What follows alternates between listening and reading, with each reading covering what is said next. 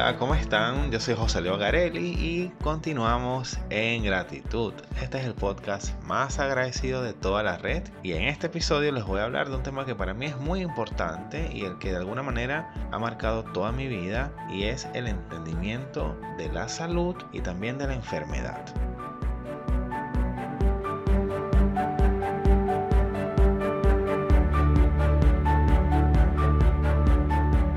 Así es, y para comenzar me gustaría contarles cuál ha sido mi experiencia y por qué me interesa tanto el tema de la salud y la enfermedad, el entendimiento de cómo se crean las enfermedades y qué tenemos que hacer para estar sanos.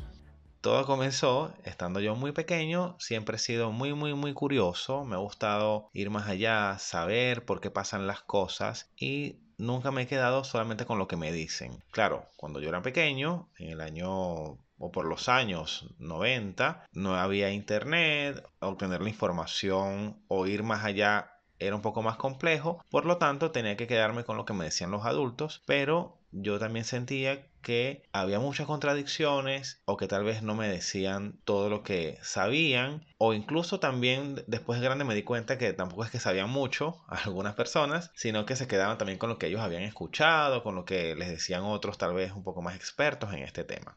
Y es así entonces como también yo desde pequeño me enfermaba muchísimo, pero no de cualquier enfermedad, sino que sufría de las amígdalas. Tenía amigdalitis de forma constante y me llevaba muchísimo al médico, unas cuantas veces al año. No recuerdo mucho, pero por lo menos sí me acuerdo del trauma que esto me generó. Además que mi médico pediatra resultó ser uno de los mejores amigos de mi papá, entonces había como una relación mucho más directa y apenas yo empezaba a sentir estos síntomas... Íbamos al médico y ¿qué hacía el médico? Recetarme antibióticos en forma de inyecciones. Y yo desde pequeño le tengo una fobia a las inyecciones precisamente porque era el tratamiento que había y que efectivamente era muy bueno. Me calmaba o me aliviaba enseguida, pero José Leonardo de pequeño sufría mucho y no entendía y les reprochaba a sus padres. E incluso cuando ya me empezaban los síntomas trataba de ocultarlos, pero no podía hacer nada porque... Ya al final sabíamos que eran una y a veces hasta dos inyecciones de este medicamento, de este antibiótico, que me aliviaba el malestar tan rápido. Aun cuando me enfermaba mucho de las amígdalas, mi mamá decidió llevarme con un especialista y esta doctora, me acuerdo que me recetó una cantidad de medicamentos, pero también me mandó a hacer algunas como gárgaras con lo que se destilaba o con una infusión de una planta. No me acuerdo cuál era la planta, pero yo hacía mis gárgaras y esto me calmó la amigdalitis, no tuvieron que quitarme las amígdalas, por suerte. Y bueno, desde entonces hasta esta fecha han sido muy pocos los episodios que he tenido. Entonces aquí era un tema que a mí me llamaba la atención porque yo de pequeño escuchaba que los médicos eran los que curaban a través de los medicamentos y de las intervenciones tal vez, pero siempre se dejaba de un poco de lado el tema del uso, por ejemplo, de plantas. Y también otra cosa que yo veía de pequeño es que a veces... Cuando me dolía mucho el estómago, no me llevaban al médico solamente, también me llevaban con un señor que rezaba, era como un curandero. Y esta persona, yo me acuerdo más o menos de que había muchas personas que iban también para que él les, con sus rezos y sus rituales, los sanara alguna enfermedad. Bueno, no me pregunten cómo, pero a mí me llevaban con este señor también y obtenía un resultado súper beneficioso, me curaba también de mis dolores de estómago, yo comía mucho dulce, era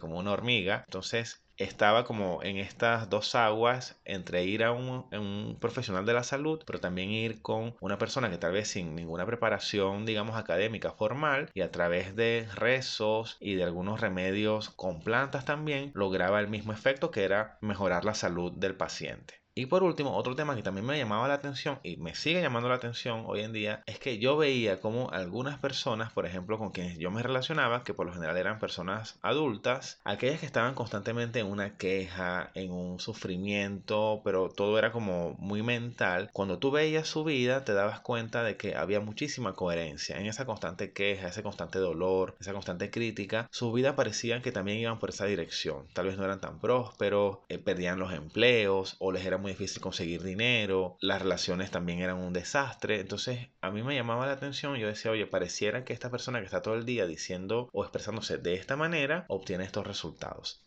Y por el contrario, también había personas que hablaban todo el tiempo de prosperidad, de sus negocios, de sus emprendimientos. Entonces tenían una vida que también me hacía mucho sentido, que estaba creada desde su mente. Y otro tema que se me estaba olvidando casi tiene que ver con que de pequeño también me decían que las enfermedades tenían que ver con el cuerpo físico. Sin embargo, yo también escuchaba de pequeño que, por ejemplo, a alguien le daba un infarto o se le subía la presión arterial y eso era producto de alguna rabia, alguna ira, alguna molestia que había agarrado en algún minuto y eso le había generado esta situación. Entonces yo me preguntaba, bueno, pero si me dicen que la salud tiene que ver con lo físico, como una persona que se molesta, puede también generarse estas situaciones. También me pasaba a mí cuando yo me enfermaba de amigdalitis, yo me ponía tan pero tan nervioso porque me iban a llevar al médico que entonces me daban náuseas, me daban vómitos, me ponía muy nervioso, había una reacción en mi cuerpo de mucho miedo y yo también me daba cuenta de que esos síntomas parecían no ser asociados a la amigdalitis sino al miedo que a mí me generaba ir al médico. Por ende, yo también me preguntaba o me cuestionaba y decía, oye, yo creo que mi mente también me está ayudando a generarme mucho más malestar del que ya tengo.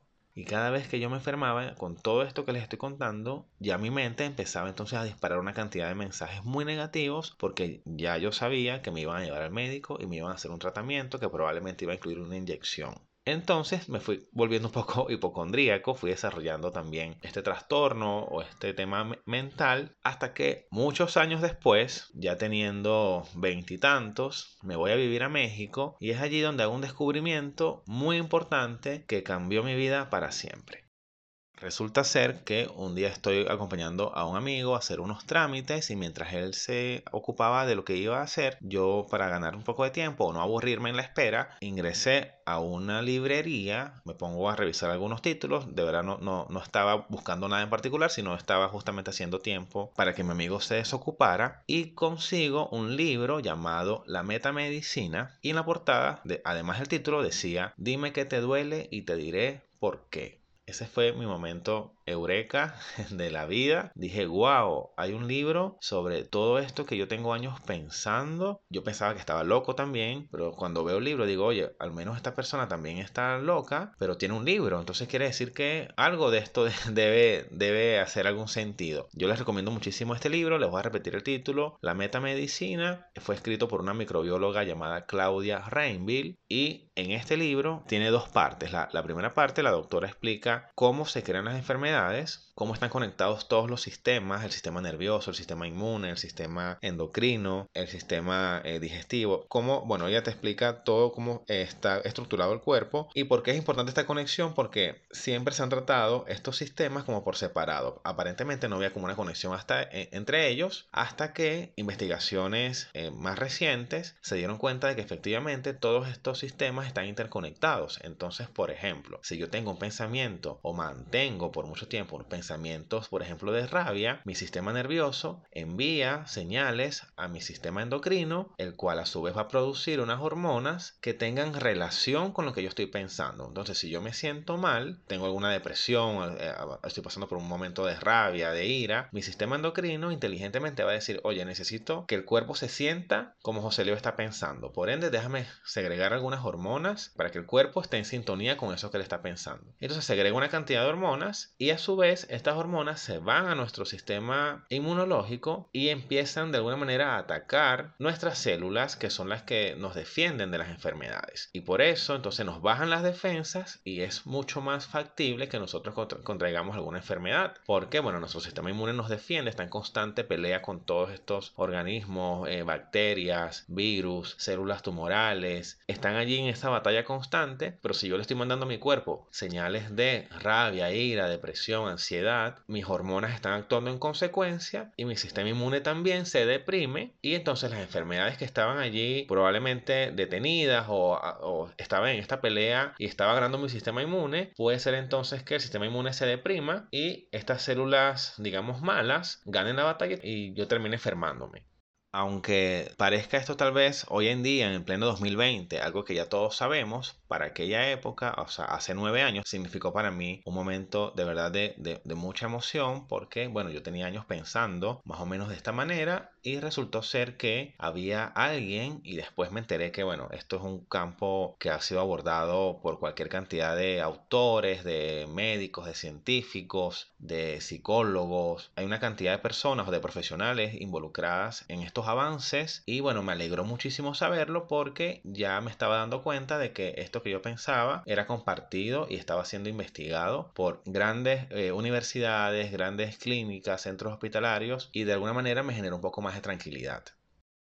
Pero este libro no se detiene allí. Resulta que la doctora, en la segunda parte del libro, ella tiene como un diccionario, como un glosario, en el que ella va diciendo por cada enfermedad cuál es su probable causa mental. Por ejemplo, cuando ella habla de la amigdalitis, que fue obviamente la primera enfermedad que busqué por todo lo que les acabo de contar, la doctora dice que la amigdalitis tiene que ver con la incapacidad de expresarte. Y eso a mí me hizo mucho sentido porque yo de pequeño, cuando enseguida, o sea, leo esta parte del libro, digo, wow, pero claro, yo de pequeño de verdad a veces me costaba expresarme. Yo sentía que mi entorno a veces me limitaba o me castraba. Y entonces allí pude hacer una conexión, pero muy, muy rápida. Y entonces empezar a trabajar para revertir esta enfermedad. O mejor dicho, estas creencias que yo tenía de pequeño. ¿Cuál es el método que plantea la doctora Rainville para hacer frente a estas experiencias y poder revertirlas para evitar la enfermedad? Ella dice que nosotros en este momento actual, a través de un estado de meditación o de relajación muy profunda, podemos revivir o recrear esas situaciones que a nosotros nos marcaron de pequeños. Entonces, si yo de pequeño a mí me costaba expresarme y por eso tenía amigdalitis, lo primero que hice fue recordar ciertos episodios de mi infancia que pudieron gatillar esa emoción y al ya identificarlos, los volvía a vivir, pero con la diferencia de que cuando yo estaba viviendo esos momentos en la relajación, mi yo adulto ingresaba a esa escena y cambiaba la situación.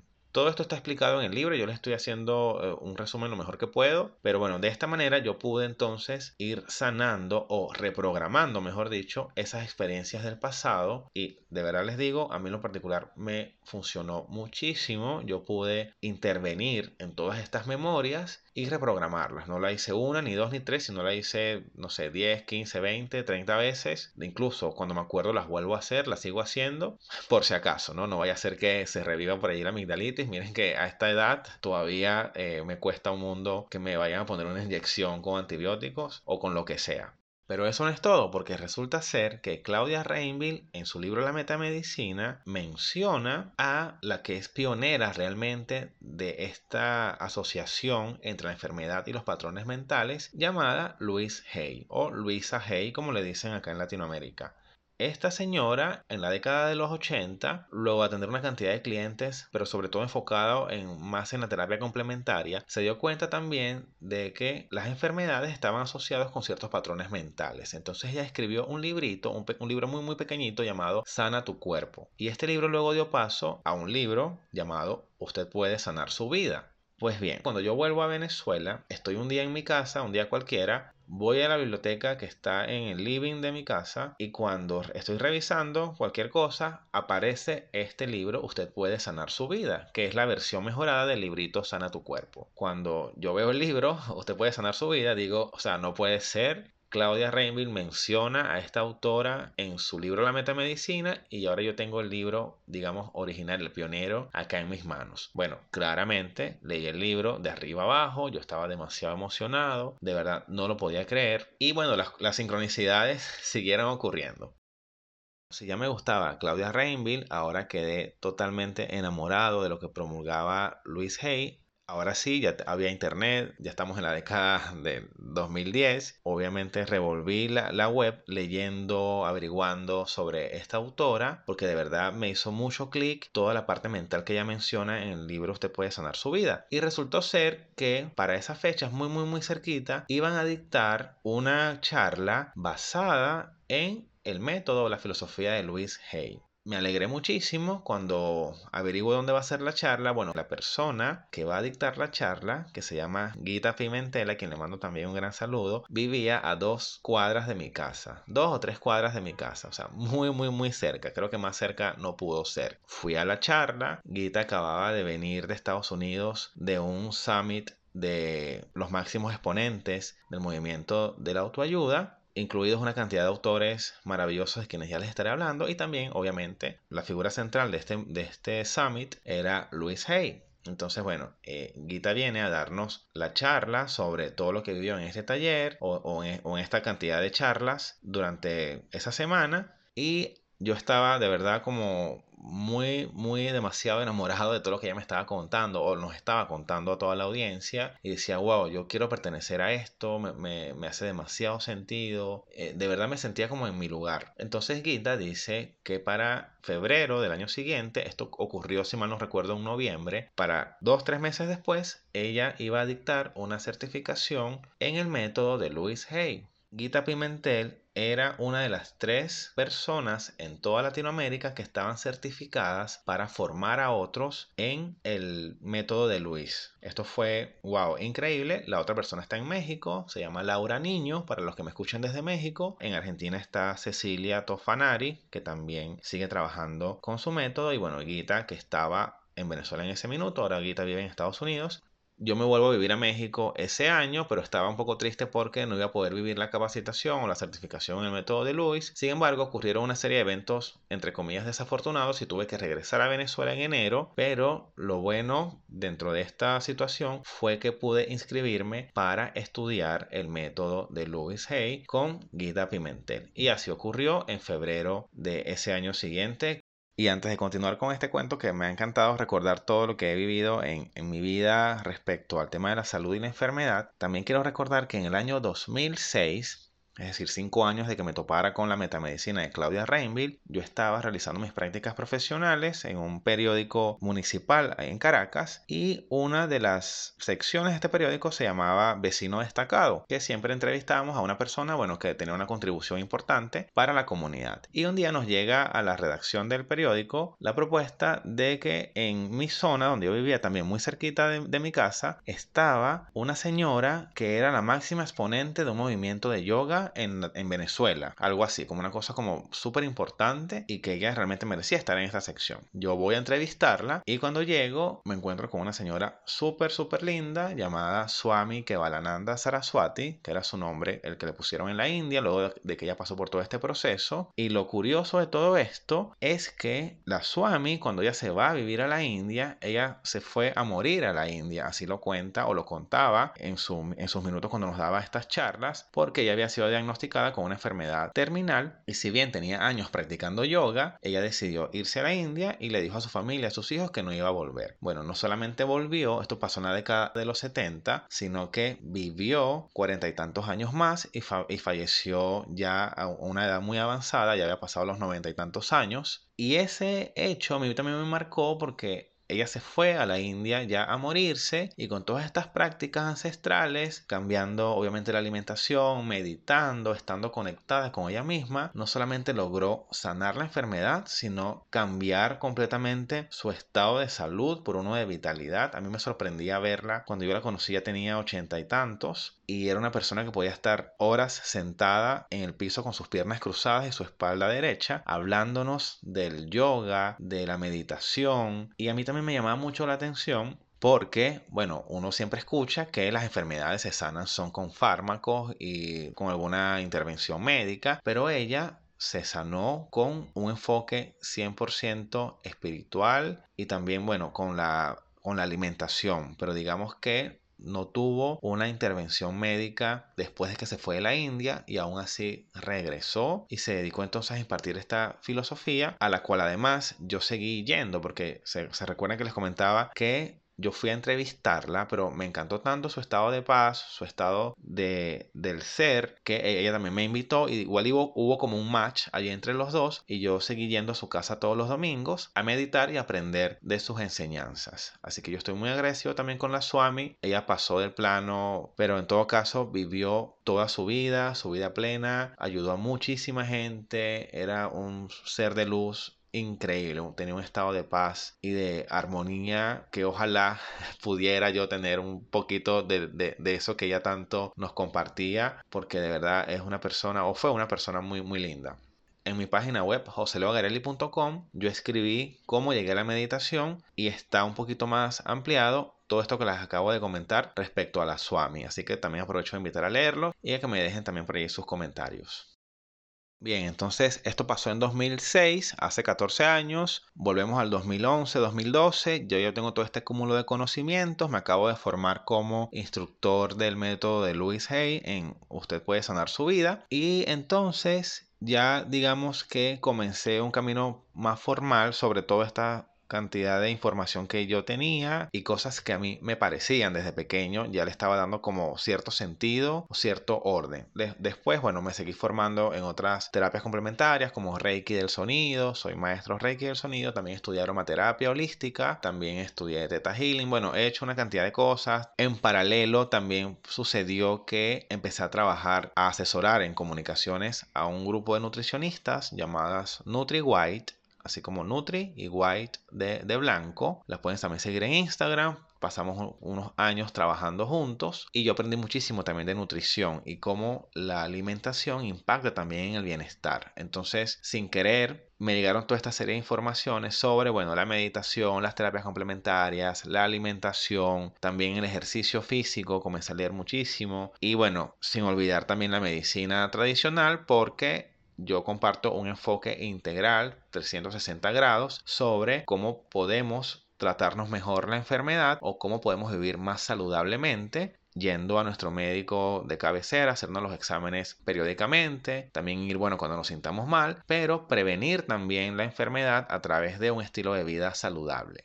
Luego de tener toda esta información, yo seguí obviamente leyendo, investigando, yendo a charlas, entendiendo mucho mejor cómo está configurado nuestro cuerpo. Llegó a mi vida un libro llamado Psiconeuroinmunología, escrito por una doctora, una inmunóloga venezolana llamada Marianela Castés. Un libro que también les recomiendo muchísimo porque ella de una forma muy pero muy didáctica explica esto que les hablaba hace rato sobre la conexión entre todos los sistemas de nuestro cuerpo, nuestro organismo y cómo hoy en día ya se sabe que a través de ejercicios de imaginación guiada también podemos fortalecer nuestro sistema inmune. Hace rato les comentaba que cuando uno se deprime, nuestro sistema inmune también se deprime y por lo tanto la enfermedad puede aparecer a lo mejor más rápido. Bueno, también hoy en día se sabe, gracias a la ciencia, que si estimulamos nuestro sistema inmune a través de imaginación guiada, podemos entonces fortalecerlo y no solo evitar las enfermedades, sino incluso curar las que ya existen. La imaginación guiada, se encuentra la doctora Marianela Castés en su libro, está siendo usada para pacientes sobre todo con enfermedades crónicas como el cáncer, la artritis, la diabetes y se han visto resultados bastante buenos. Entonces este libro a mí también me gusta muchísimo, ella también tiene meditaciones o mejor dicho ejercicio de imaginaciones guiada que a mí en lo particular me han servido muchísimo. Yo las hago cada vez que puedo. También las comparto con mi mamá. También he tenido amigos o personas muy cercanas a mí que han sido diagnosticados con enfermedades crónicas y estos ejercicios las han ayudado a sobrellevar, incluso a sanar sus enfermedades. No solamente me ha servido a mí, sino también a mi círculo cercano. Y ahora a través de este episodio que como les comentaba al principio para mí es muy especial, también les estoy compartiendo parte de todo lo que yo he aprendido, de todo lo que sé, porque yo siento que esta información hay que compartirla. O sea, no, de nada vale que yo la tenga y la use solo para mí porque bueno, estamos hablando de salud, estamos hablando de vivir bien, estamos hablando de sobrellevar, eliminar enfermedades y honestamente es mi aporte en este episodio y ojalá de todo lo que les he comentado puedan tomar algo.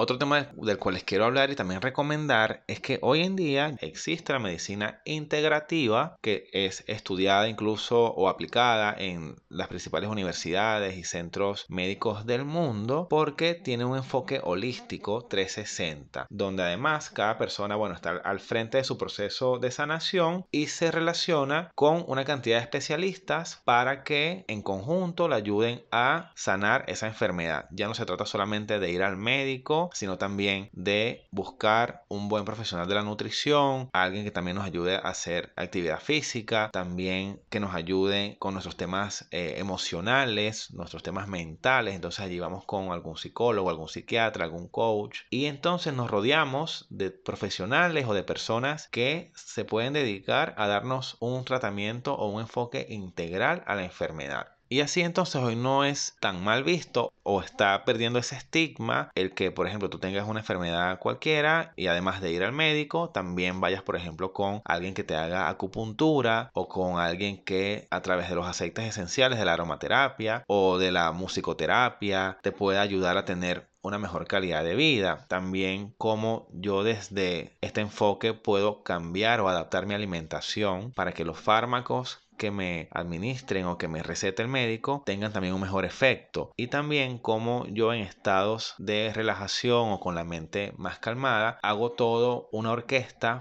para sentirme bien. Como les comentaba, si nuestro sistema inmune está deprimido por nuestros pensamientos, bueno, a lo mejor el fármaco me va a ayudar, pero no tanto o no tan rápido. Entonces no solamente se trata de que el médico me recete tal cosa, de que el nutricionista me diga qué alimentos comer, sino también de cómo yo tengo mi mente en un estado auspicioso para que ocurra una sanación al 100%. Es así como, después de todo esto que les he comentado, mi invitación no es más que abordemos nuestra salud y también tratemos la enfermedad desde un enfoque integral, un enfoque holístico, porque así probablemente vamos a tener mejores resultados. Vayamos al médico, vayamos al nutricionista, también busquémonos algún especialista, algún terapeuta en algo complementario que a nosotros nos llame la atención. Vayamos con alguien que nos ayude a sanar las emociones, a tener un estado mental también con claridad. Practiquemos la meditación, que también es súper importante, pero abordemos todos los aspectos de nuestra salud y no dejemos nada por fuera. Eso sí, seamos también conscientes de que el hecho de que alguien tenga un título o alguien tenga la experiencia que sea en alguna terapia, etcétera, puede ser que esa persona a nosotros no nos resulte. Entonces busquemos otra persona o las que sean hasta que estemos realmente cómodos, porque son personas que nos van a estar acompañando en nuestro proceso. Entonces queremos pasarlo bien o por último no pasarlo tan mal en nuestra sanación. Es importante que nos rodeemos de personas que no solamente sean muy buenos en lo que hacen, sino también tengan ese tacto, tengan esa vibra que a nosotros nos acomode. Yo no comparto la idea de que el médico o el terapeuta o el psicólogo venga a regañarme y a decirme lo mal que puedo estar o me dé un pronóstico terrible. Eso a mi mente y a mi vida no le aporta en lo absoluto. Yo prefiero relacionarme o rodearme de personas que vengan a aportarme. ¿Por qué? Porque ya yo sé que lo que a mí me dicen, sobre todo estas personas que tienen tanta autoridad en temas de salud, si ellos me dicen algo malo, yo obviamente lo voy a creer todo y me voy a deprimir y mi sistema inmune va a quedar allí abatido, por lo tanto la enfermedad va a seguir avanzando. Entonces, si esa es la actitud del que me va a atender, oye, muchas gracias por participar, mejor me voy con una persona que tenga ese tacto y esa forma distinta de tratar al paciente. Y por último, les recomiendo que estemos en constante escucha de nuestro cuerpo. Recordemos que la enfermedad es la manifestación de algo mucho más profundo, y por lo general cuando hay una enfermedad es porque hubo alguna emoción o situación que no sanamos del todo. Así que estemos pendientes para buscar esa asociación con algo que hayamos vivido recién o incluso muchos años atrás, porque a veces hay enfermedades que tardan más en manifestarse porque, bueno, se van acumulando cosas. La misma doctora Claudia Rainville de La Metamedicina dice que todo lo que nosotros reprimimos acaba por desbordarnos y sale a la superficie. Así que es súper importante estar conscientes de todo lo que estamos reprimiendo y empezar a hacer estos ejercicios de sanación para no llegar a la enfermedad. Y bueno, si nos toca enfermarnos, entonces tenemos este enfoque holístico del que ya les comenté.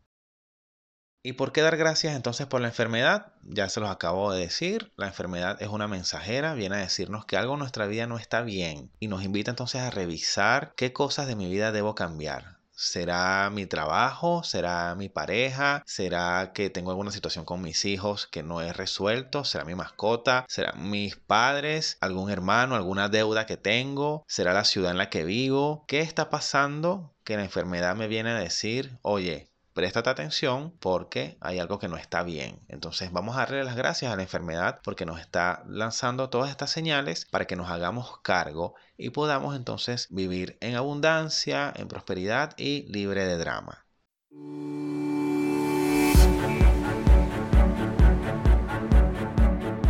bien, esta fue la cápsula que logré hacer lo más resumida de mi visión sobre la salud y la enfermedad. Espero les haya gustado. Podemos seguir conversando sobre este tema porque, bueno, me encanta, he estudiado muchísimo, tengo cualquier cantidad de testimonios, de bibliografía que recomendarles y yo estoy sumamente contento de poder compartirlas. Como les dije hace rato, no se trata de yo quedarme con esto porque no tiene ningún sentido, así que acompañémonos en este camino que a mí me encanta, yo estoy feliz de poder hacerlo. Hubo algunas cosas que dejé por fuera, simplemente para no hacer el episodio tan largo, pero aquí estoy cuando quieran conversar más en profundidad. Yo feliz, pero feliz de poder hacerlo.